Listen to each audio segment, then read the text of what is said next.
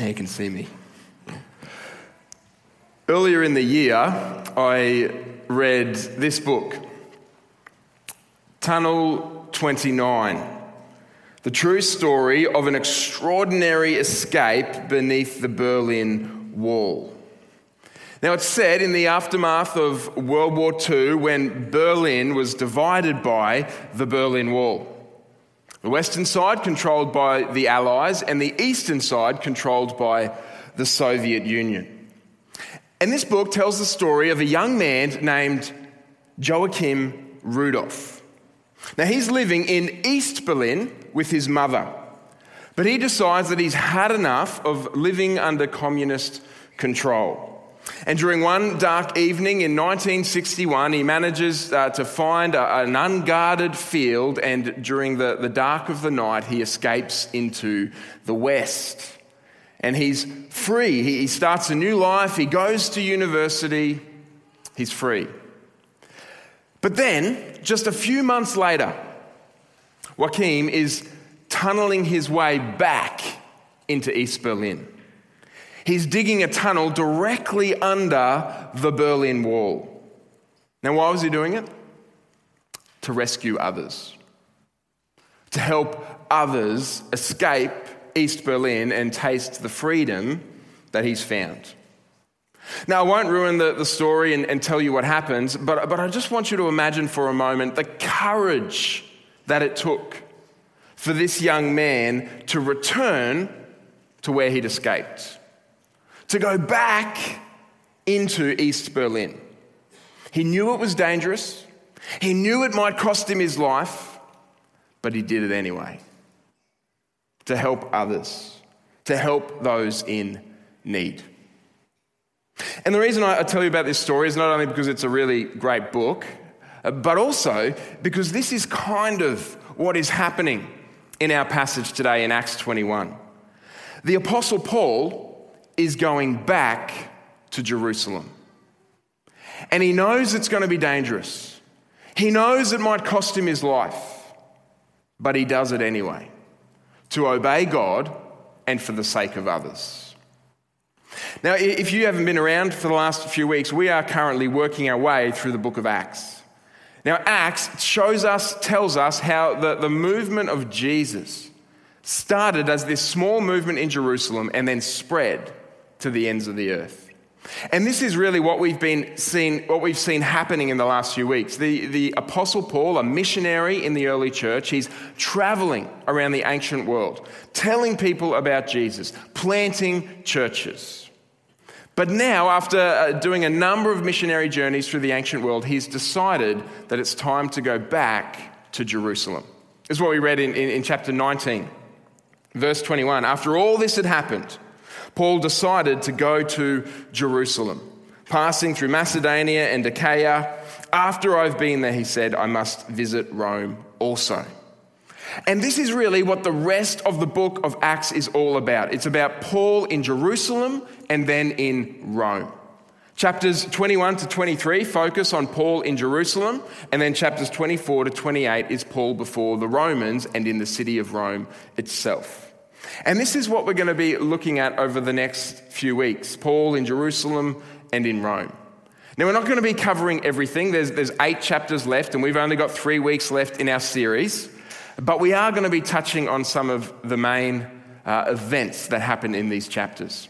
And today, what we're looking at is Paul's arrival in the city of Jerusalem. And there's really a bit of a shift in the, the narrative at the beginning of this chapter. There's, there's a, a, a turning point in the book of Acts. You see, so far, Paul has been on the offensive. He's been taking the gospel forward into Europe and into Turkey, and we've seen lots of people become Christians and lots of churches planted. But now, in this latter section of the book of Acts, Paul is on the defensive. He's going to be beaten up and arrested and tried multiple times. He's going to have to defend himself multiple times. I mean, if you thought that life had been difficult for Paul up to this point, it's about to get even more difficult for him. And so we are going to learn some important lessons from Paul's example in these chapters. We're, going to be given a picture of what courageous faith looks like. We're going to see a faith which is willing to pay the cost to follow Jesus. A faith which is willing to go even into danger and difficulty. And we need this, don't we? I mean, if we're going to follow Jesus faithfully in our day and in our context, we're going to need courage. And so we can learn from the Apostle Paul in these chapters. And so, what we're going to do is we're going to walk through the story together. I'm going to explain some of the detail that's in there, and then we'll pull out a couple of lessons at the end. So, it'd be great if you've got your Bibles with you to have them open there to Acts 21 as we kind of work through this story together and then apply it uh, at the end. So, let's begin in verse 17. And what we see there is that when Paul arrives in Jerusalem, he receives a warm welcome. Verse 17. But it doesn't take long for him to get down to business. The very next day, Paul goes to see James. Now, James was the half brother of Jesus. James was the author of the letter of James in the New Testament. And James was also the leader of the church in Jerusalem. And so, this is a meeting of two heavy hitters in the ancient church.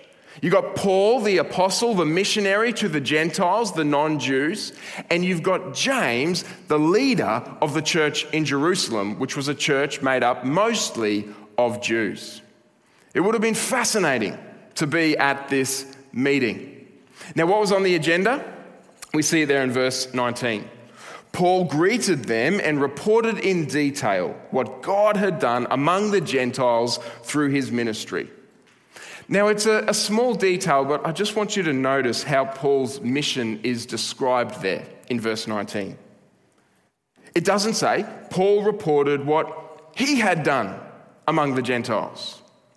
It says Paul reported what God had done among the Gentiles. The focus is on God, not Paul. It, Paul is not carrying out his ministry with God's help. No, God is carrying out his mission through Paul's ministry. And this is always the case in Christian life and, and service and ministry. We're not enlisting God to help us in our mission. No, we're asking God to use us in his mission. God is at work in the world, and the good news is that we get to be part of it. We're included in it. You know, our mission as, as a church is to help more people find life in Jesus. But it's not really our mission, it's God's mission. We want to be part of it, we want to be on board with it. And this is what Paul explains to James and the elders. He, shares how many people were coming to faith in Jesus. Specifically, many Gentiles, non Jews, were coming to faith in Jesus and entering into the church. Now, what was the response of these Jewish church leaders? How did they feel about the influx of these non Jewish people into the church? Well, verse, look at verse 20. When they heard this, they praised God. These church leaders in Jerusalem understood that the good news of Jesus is not just for Jews, it's for all people. It's a message for the whole world. You know, they probably remembered what God had said uh, to Abraham, the promise that God had made to Abraham way back in Genesis 22. Do you remember it? God said to this man named Abraham, through your offspring, all nations on earth will be blessed. This has always been God's plan, this has always been God's intention. And these church leaders can see this promise being fulfilled in front of them, and this is why they rejoice. It's a beautiful moment. But, as is often the case in churches, it wasn't all butterflies and lollipops. There was an issue that they needed to raise with Paul. There was a rumor that they'd heard about Paul, and they wanted to ask him about it. Look, look at what they say, verse 20. Then they said to Paul, You see, brother, how many thousands of Jews have believed, and all of them are zealous for the law. Now, what they're doing is they're saying to Paul, you know, it's wonderful to hear what God has done among the Gentiles. But look at what God has done in Jerusalem as well. Thousands of Jews have believed in Jesus. Thousands of Jews have become part of the Christian church. But because they're still Jewish people and they're still living in a Jewish city, they still value their, their Jewish laws and customs. They haven't left them behind, they're still zealous for them. But there's a problem, Paul. They've heard that you are not. Look at verse 21. They have been informed that you, Paul, teach all the Jews who live among the Gentiles to turn away from Moses, the, the, the, law which was given through Moses, telling them not to circumcise their children or live according to our customs. Essentially, there was a rumor going through the church in Jerusalem. You couldn't imagine it, could you? There's a rumor going through the church in Jerusalem that Paul was anti Jewish. That Paul was telling Jewish Christians to stop practicing their Jewish customs and traditions. Now, it's not hard to imagine how this rumor developed. After all, as Paul traveled around the ancient world, he wasn't inviting people to become Jewish, he was inviting them to become Christians. He wasn't inviting them to obey the Jewish law, he was inviting them to put their trust in Jesus. It's not hard to imagine how these rumors might have started, but the question is are they true? Now, the answer is not exactly. You see, Paul makes crystal clear in his writings that we're not saved by obeying the law, but we're saved by trusting in God's Son. For example, he writes in, in Galatians chapter 2 We know that a person is not justified, that is, made right with God by works of the law, but by faith in Jesus Christ. We are saved by trusting in Jesus alone. But does this mean that we do away with the law? Does this mean that we get rid of it? We reject it? Well, the answer is not necessarily, as long as we understand it rightly. See, there are other places in Paul's writings where he talks about Jewish customs and Jewish traditions. He talks about certain days and feasts and foods. And he essentially says, you know, some people only eat certain things, other people observe certain days and festivals, but it doesn't really matter in the end. As long as you know that these things don't make you right before God, as long as you know that these things don't make you better than others, it's not wrong to participate in these things. For example, he talks about this in Romans 14, if you want to look it up a little bit later. You see, Paul did not necessarily want to put a stop to Jewish customs, he simply wanted to ensure that these customs did not replace Christ. And I'm sure that he explained this to James and the elders at this meeting of the, the bigwigs, but they evidently wanted something more. They wanted Paul to prove it. And so they put this proposal before the Apostle Paul. Now, I won't read it out again, but basically, there are these four Jewish Christians in the church, and they have performed a vow. They've made a vow. It's probably the Nazarite vow. They're going to be purified, they're going to have their heads shaved, and they want Paul to join in with this vow. And they want him to pay for the expenses involved in it. And they believe that if Paul will do this, then everyone will know that he's not anti Jewish, that he's not opposed to Jewish customs. Now, let me ask you what would you do if you were Paul? Would you submit to this proposal from the elders? Maybe, like me, you would instinctively think, no way. I've given you my word, and my word should be enough. I don't have to submit to this vow to prove myself. I mean, they've got the problem, not me. Maybe you, you would react like me. But look what Paul does. The next day, Paul took the men and purified himself along with them. Then he went to the temple to give notice of the date when the days of purification would end and the offering would be made for each of them. Paul submits to the plan. He says, Yes. He says, I'll do it. This is an amazing response. And we'll, we'll talk about it in, in, in more detail in a moment. But whatever it was that led Paul to kind of make this decision, it didn't work out the way they were hoping. It didn't work out the way the elders were, were hoping it would because when Paul is in the temple complex, he is spotted by some Jews. And they recognize him and they stir up the crowd against him. They even accuse him of bringing a Gentile into the temple complex. Doesn't sound like a big deal to us, but if you did this in this day, if you were a Gentile and you walked into the inner court of the temple, it is an offense that was punishable by death. Even a Roman citizen if they wandered into the inner court of the temple, they would be put to death. This is a serious accusation. Now, of course, it wasn't true. Uh, it, it, it wasn't, Paul hadn't actually done this, but it didn't really matter. They assumed it was true, and the result was chaos. Look at verse 30 and 31. The whole city was worked up, and the people came running from all directions. Seizing Paul, they dragged him from the temple, and immediately the gates were shut while they were trying to kill him. Now, talk about things escalating quickly. I mean, what began with a warm welcome in Jerusalem, it has now descended into attempted murder. They want Paul dead. Now, thankfully for Paul, the Roman soldiers kept a close eye on what was going on in the temple. They actually had a garrison of 500 soldiers that were located in the Tower of Antonia, which was just a couple of flights of stairs away.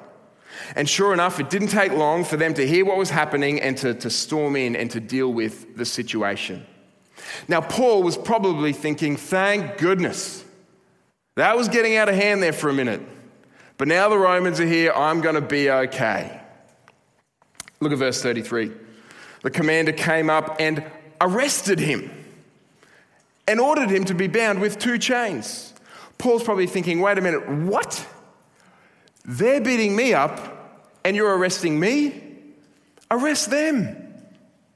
But this is a bit like protective custody. They're, they're, they're taking Paul into custody to, to protect him and to work out what's happened. But again, it, it doesn't really work. The crowd is so worked up, they can't make sense of what has happened. Uh, they, they order Paul to be taken to the barracks, but the crowd becomes so violent, they literally have to carry Paul out of that place. And, and as they're carrying him out, we read in verse 36 at the end the crowd that followed kept shouting, Get rid of him, away with him. The situation for Paul has deteriorated dramatically. Within a week of arriving in Jerusalem, He's gone from being welcomed warmly, meeting with church leaders, to being arrested and facing death.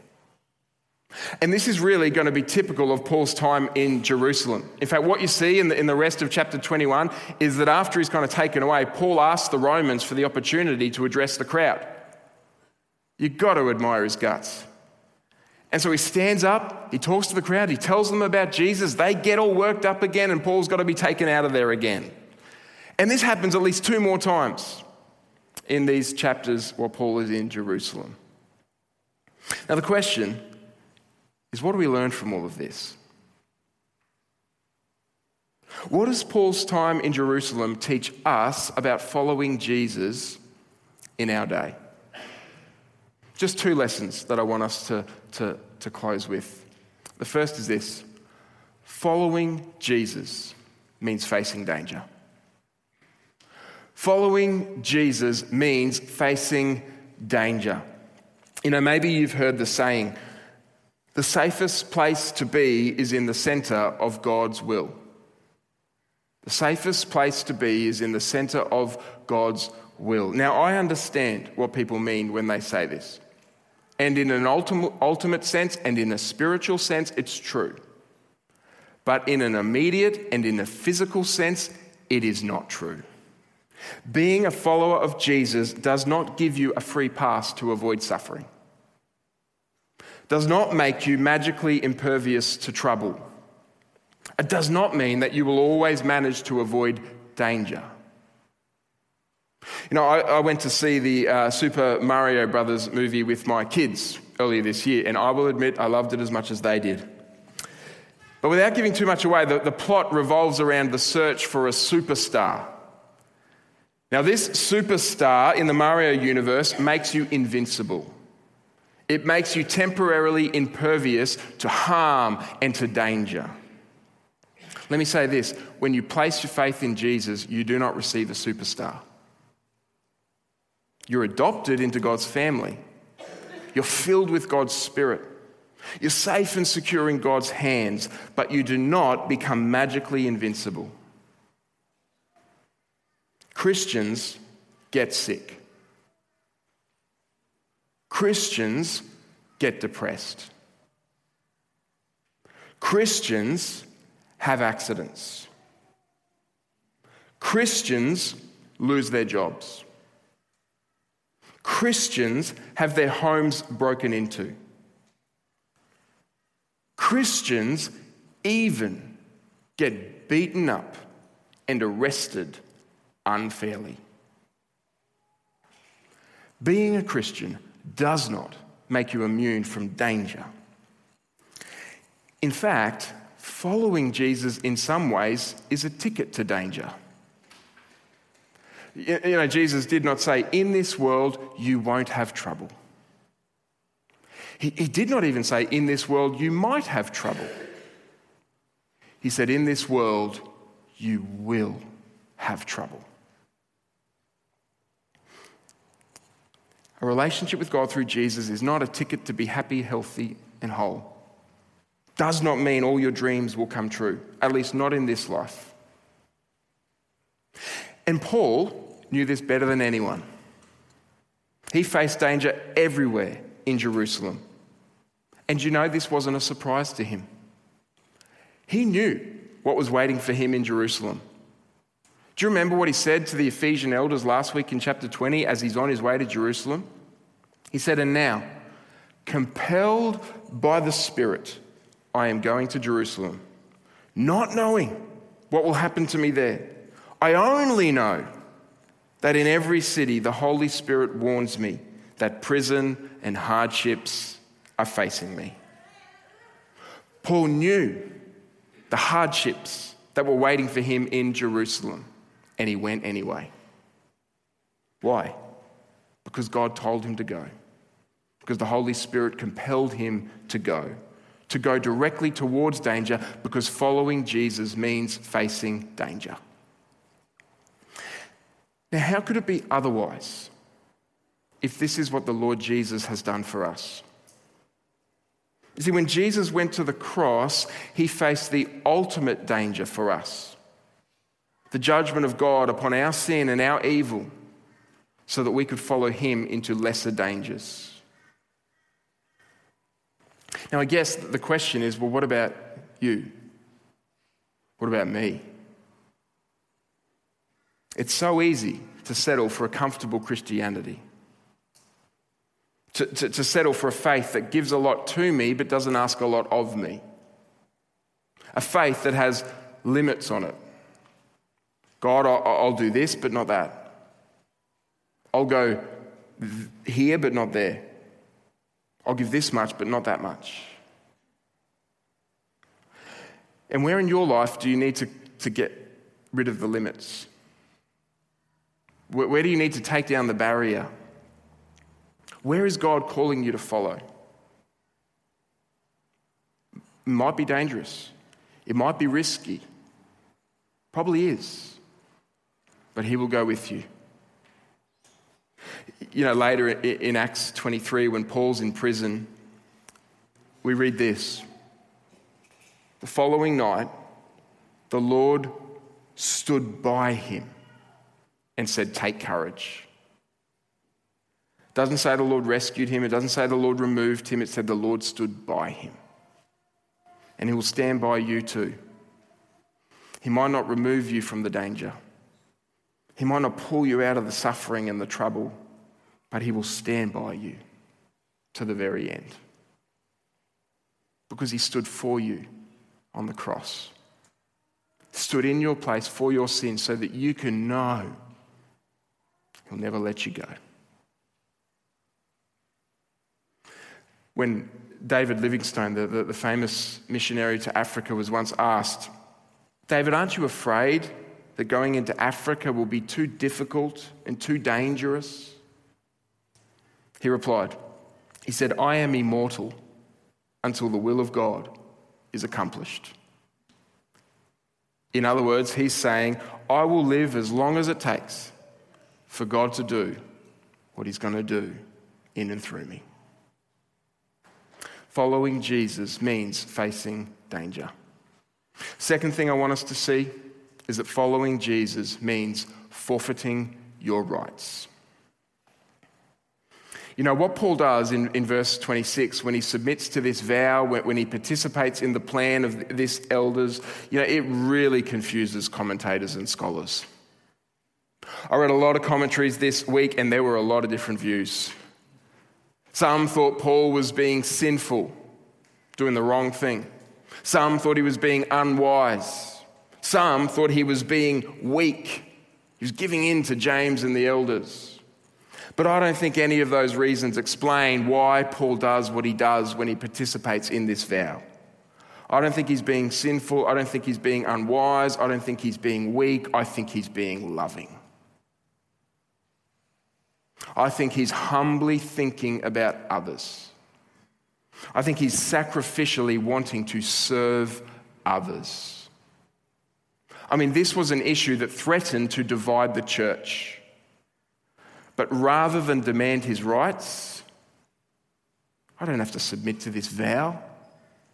He forfeits his rights. He gives them up to serve others. And this was characteristic of Paul's ministry. He explains it this way in, in 1 Corinthians chapter 9. This is Paul writing, and he says, Though I am free and belong to no one, I have made myself a slave to everyone to win as many as possible. To the Jews, I became like a Jew to win the Jews. To those under the law, I became like one under the law, though I myself am not under the law, so as to win those under the law. This is exactly what Paul did in Jerusalem. He was willing to participate in this vow, not because he particularly wanted to.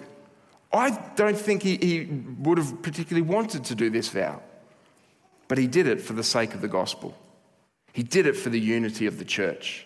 And he did it for the glory of Jesus. These things were more important to Paul than his personal preferences. Uh, here's the way Al Mohler puts it in his commentary on Acts. Listen carefully to this. He says Paul's character throughout Acts shows believers today something astounding about true freedom.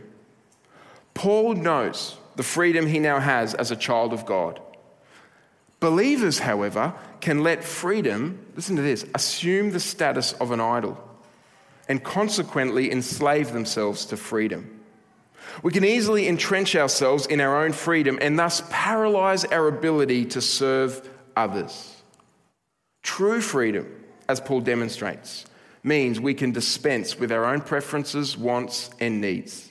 Listen to this True freedom is a freedom from self.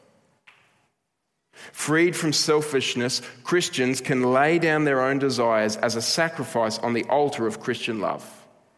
Paul, though free from the law, made himself a servant of the law in order to love his brothers and sisters in Christ. That is true Christian liberty. In other words, let me just put it very simply True Christian freedom is to let love limit our liberty. To let love limit our liberty. Now, does this mean that we never appeal to our rights? No. I mean, even in this same section in Acts 22, Paul's about to be flogged by the Romans and he appeals to his rights as a Roman citizen. But when it comes to matters of the gospel, when it comes to the unity of the church, Paul was willing to forfeit his rights. Now, what does this look like? You know, it, it's perhaps easier to talk about this in theory. What, what does this look like in practice? Let me just give you one really small example. I know that there are some of you in our church family that you would prefer if we sang more hymns. Some would prefer if we sang more quietly. And yet, I know so many of you, because you've, you've, we've talked about this, you're willing to set aside your preference for the sake of others and the unity of the church. You're willing to forfeit your rights. You're willing to let love limit your liberty.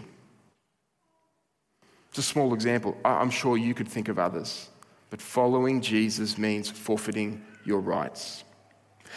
And the reason that we're called to do this is because this is what Jesus has done for us. I mean, when he came from heaven to earth, he forfeited his rights.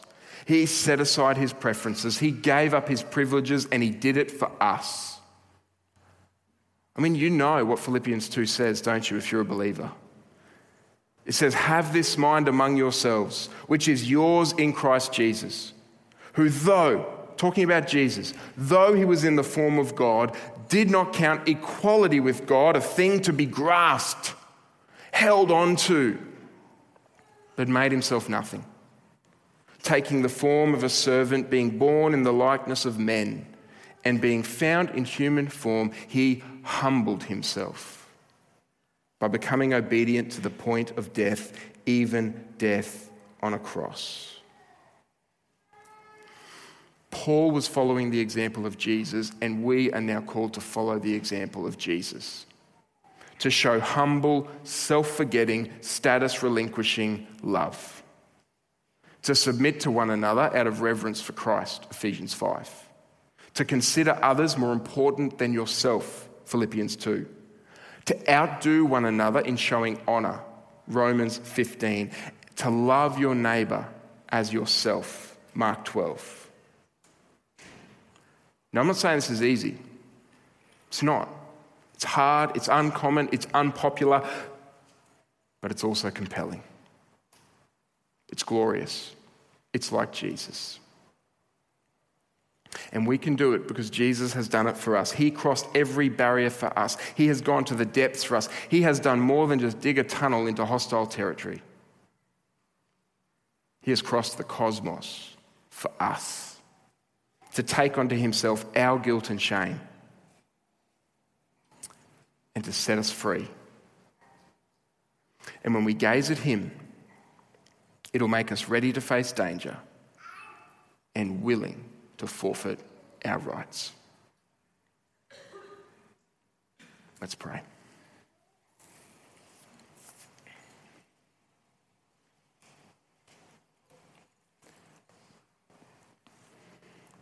Father in heaven, thank you for the gift of your Son, the Lord Jesus the one who has crossed the cosmos for us, come near to us, humbled himself to become like us, and submitted himself even to death on a cross for us. Help us to gaze at him so that we might be willing to follow him wherever he leads and serve others like him. And we pray this in Jesus' name. Amen.